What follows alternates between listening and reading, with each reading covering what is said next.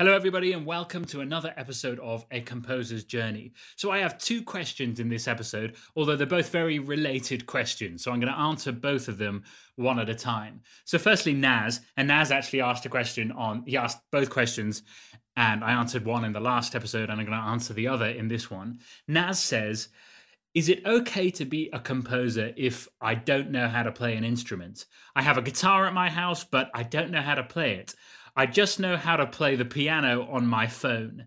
I can't afford to buy a piano or a keyboard. So, look, on the one hand, there's no rules, right? I mean, you do whatever you want, live your life, have fun, do whatever you feel like doing with the means that you have available. It's the same as if I were talking to, you know, someone who draws or someone who's an artist, you know, they might say, I can't afford paints. I can't afford a canvas and I can't afford proper oil paints. Is it okay for me to be an artist if I can't afford oil paints? And you'd probably say, well, can you afford a pencil and paper? Hopefully they'd say yes. Then by all means, draw, learn to sketch, use what you have available. Um, so y- you can do whatever you want. You can you can compose music even if you don't know how to play an instrument. However, um, if if you want to take this at all seriously, even slightly seriously, you should really learn an instrument. You should really learn an instrument. Um, you can learn a lot simply from learning an instrument, even any instrument. It doesn't necessarily matter what the instrument is. You'll learn so much simply from the practice and discipline and experience of learning and playing that instrument. Uh, it, it, it's kind of the same with music theory. Nowadays, it's become fashionable to say you don't need music theory to compose. And I think a lot of you know rock musicians or whatever, and a, a lot of uh, even composers who write for film and TV, they don't necessarily they they have they don't have strong music theory, and that's fine. They can still write good music.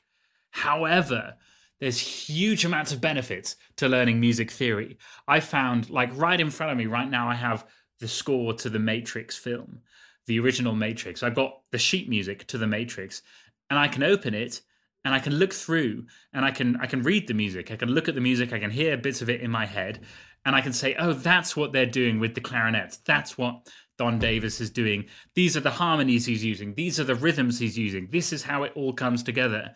I can look at the music and I can understand it because I've trained in music theory. So no, you don't need music theory to become a composer, but there are incredible benefits to learning it that you can open a score and you can read it and you can understand what's going on in that score. You don't need it, it's not necessary, but there are huge benefits to learning it. Um, I learned in the UK this week, uh, I was talking to a head of music from a certain school, and he said that music A levels, A levels are like, uh, they're a bit like SATs in America. They're like the the uh, high school exams you take when you're 17 18 years old. You take these exams and they kind of dictate which university you might go to. But in music a levels in the uk um, they're debating whether you actually need much music theory anymore. They're, they're, they're not because music music has become such an unpopular subject in schools they're wondering whether there's too much music theory. And it's this really interesting balance because um, they think we should make music more practical, add in more, you know, composing and more performing and less analysis.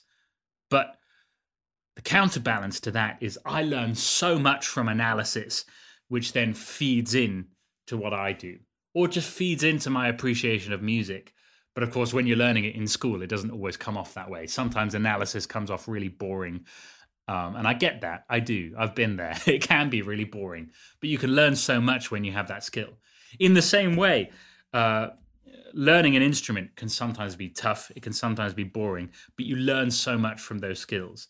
I wish if I could go back to my 15 year old self, I wish I could slap him around and say, learn your scales, practice your scales and your arpeggios. Because scales and arpeggios on the piano, they're really boring to do on the whole. They're really, they're really boring exercises but they unlock so many doors in um, in terms of the repertoire you can play. Anyway, I'm going off on a tangent. So, look, learning an instrument will give you a measurable benefit. If you're not sure which one to learn, as a composer, I'd say piano is probably the go-to. Uh, and you know, my piano skills could definitely improve. I'm not a great pianist by any stretch. I regret being lazy with it, to be honest, in my teenage years. I was lazy. At times, I was really into it. I really played a lot, but at times, I was very lazy. Um, but it's hard to describe that value of being able to just get your hands over something, being able to pick a piece, pick up a piece of music, and just being able to play it, even if you're not playing it at full speed, just being able to figure out what the composer's doing and get your hands over those chords, get your hands over those lines, figure out what they're doing. It, it, there's a real special experience that you're you're you're playing something and you almost understand it with that physical connection. The piano is also great because it's a polyphonic instrument, meaning you can play multiple lines at the same time, or you can play complex chords uh, which you can't do on, say, a recorder or some, you know, a flute or something. So I'd really recommend learning the piano if you've got to choose an instrument, at least to a functional level. You don't have to be like a Juilliard performer. You don't have to be a world class pianist, but at least play it to a functional level. I th- I would say that I can play the piano functionally, but I'm absolutely not a performer. Actually, I'm very rusty at the moment because um, I became very lazy with piano over the last year or so because I haven't needed it. I, I, really need to brush up my piano skills because I haven't needed it over the last 18 months or so. Um, I've worked on other skills instead. Uh, so, you know, learn the piano at least to a functional level. And if you're going to need piano for your career really seriously, then learn piano beyond a functional level. But uh, as a composer who writes things on paper or on the computer, my piano skills are functional. I'm satisfied with them. I can read through other people's scores, not always at full speed, but I can, and I can play whatever's in my head, so it's functional enough. But also, learning an instrument will give you an understanding of how that instrument works. It'll give you an understanding of the physical connection that a player actually has with that instrument. If you learn the violin, you'll understand at a really deep level the actual physical connection that that player has with the instrument, how his fingers are working, how his bow is working. You'll understand that on a real, much deeper level than you would if you were just guessing. So I'd really encourage you to learn an instrument. And this leads me on to the second question, which is from Jeffrey. And Jeffrey says, How do you know which instruments or which instrumentation to write for when you're just starting out? For example, I play violin and I know string instruments very intimately, but I'm scared of starting with string quartet repertoire because I've heard about how challenging it is. Similarly, I'm hesitant to write something with piano accompaniment because I am not a pianist and I don't know enough to feel like I can write a convincing part. I really want to practice composing, but I never know which ensembles to score my early pieces for. What would your advice be on this? So this is this is a trickier question. Um, so Jeffrey's a good violinist, but he's uh, he he doesn't want to write a string quartet, and he's worried that he can't write for instruments that he doesn't know because he, he he's not sure he'll be able to write a convincing part. So, on the one hand, I'd be tempted to stay to say start with strings, and yes, string quartets can be very challenging because uh, because in a string quartet, generally, the composer wants to keep all four lines interesting. All four lines of the quartet want to be dynamic, interactive, they want to play off each other. So, string quartets are particularly difficult. But there are other forms you can look at. Uh, so, I would say model what other composers have done. So, for example, recently I was studying John Williams' Harry Potter and the Philosopher's Stone. And I actually did a podcast episode on that a couple of weeks ago. And I found this this this suite by John Williams called the Harry Potter Children's Suite. It's it's a children's suite from the Philosopher's Stone. And it's kind of the themes from the Philosopher's Stone, but it's organized for for strange groups of instruments. And there's one movement in there called Family Portrait and it's scored for four cellos and one clarinet. Four cellos and one clarinet. And you should go listen to it if you don't know it. It's absolutely gorgeous. I found it on YouTube. Gorgeous movement. And I listened to it and I just thought, I want to write something for that combination. I want to model that. And so what happened was I think back in September I had this period with with no composing work Um, it happens sometimes. And by the way, feel free to commission me. Always happy to receive work. But I had this period with no work in September. And so I thought, you know what? I'm going to try writing a piece for four cellos and one clarinet just to model that John Williams piece. And it, it was my, don't get me wrong, it was my own music. It was my own musical ideas, but it was inspired by that little short piece by John Williams. And I haven't finished it because other work eventually did come up. But uh, it's a really beautiful combination. And I looked at that piece, I printed off the sheet music for that piece, and I modeled it. I modeled the way he wrote for cellos, I modeled the way he balanced cellos with clarinets. And you know, now that I make this podcast, there probably there probably be like a hundred other pieces now for clarinet and for cellos. But that's not my point. My point is try to find some other simple genres to model. Uh, look at Saint-Saëns organ symphony, for example, Symphony Number Three, his organ symphony. That has a slow movement in it, or it's it's you know technically it's part of movement one, but really you know it's the slow movement. It's uh and it's strings. The strings move very simply. It's very simple, slow strings movement. You know, it, mostly quarter notes, mostly crotchet movement. And there's organ, but the organ's not complicated. It's a very, very simple organ part. So look at that. Look at the slow movement from the Saint-Saëns Organ Symphony, um, because it's very simple for strings, very simple for organ, and model that. Model that. That's an opportunity to write something beautiful, which isn't too complex. And as for the case of as for the case of writing for instruments which you don't play, I get it. That's intimidating. And so it's worth reading a book on orchestration. One of the go tos is uh, Samuel Adler.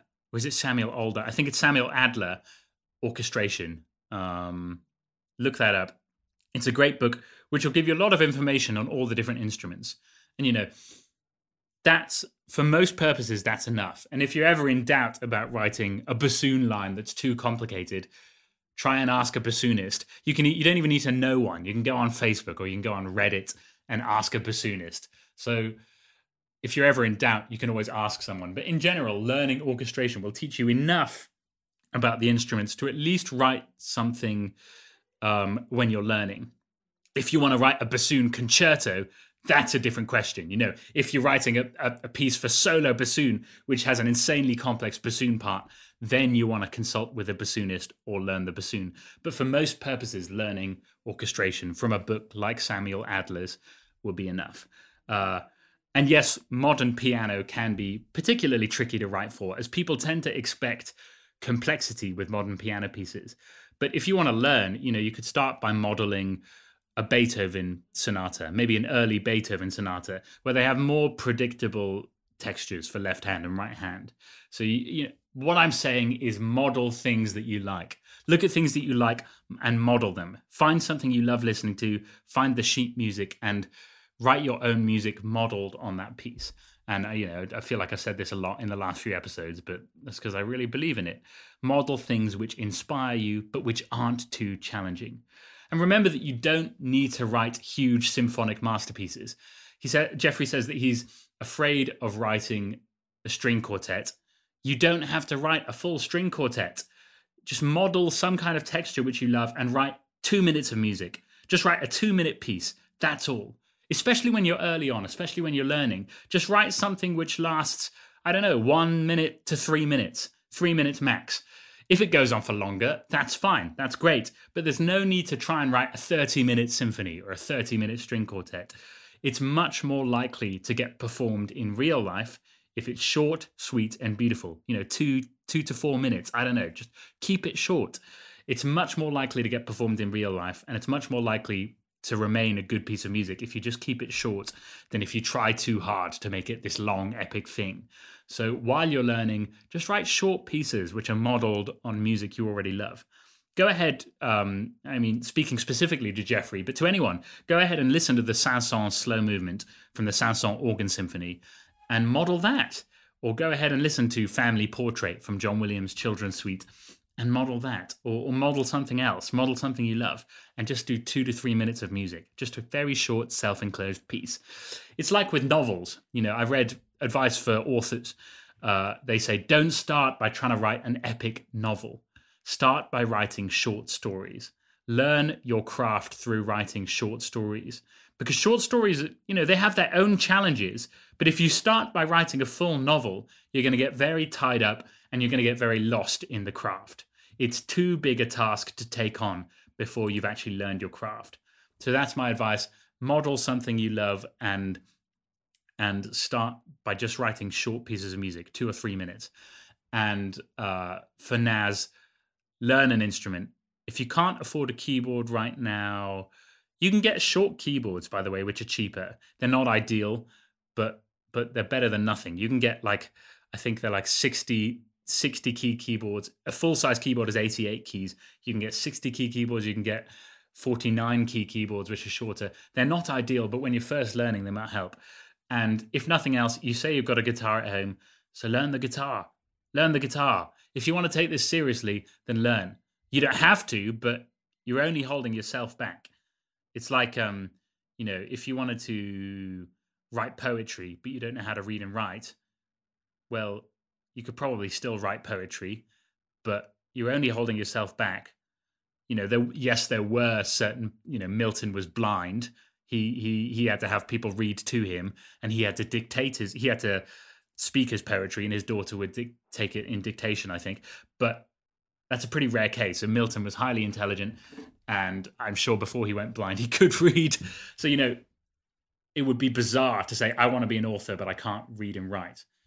And in the same way, it would be bizarre to say, I want to be a composer, but I don't want to learn an instrument. It just,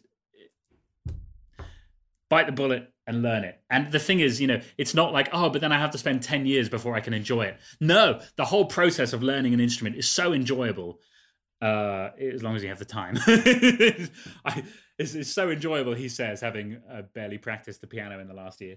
But um, it really is so much fun, especially when you're young and you do have the time to learn an instrument. It's so much fun. So um, actually, just just just hyping this up, it's making me want to go and play the piano right now. So, so you know, it is so much fun. So, so anyway, enough said. This will be the end of the episode. But if you have questions for me, you can uh, join my email list at insidethescore.com forward slash composers. And once you're on that email list, you can ask me questions. You can send me your questions, and I can't promise that I'll answer all of them. But if you have a very good question, I will try to answer it. Maybe not in the next week, but over time, as I get through these questions, hopefully I'll come to yours. So join that email list and then you can ask me whatever questions you like. Thanks very much for listening, and I'll see you next time.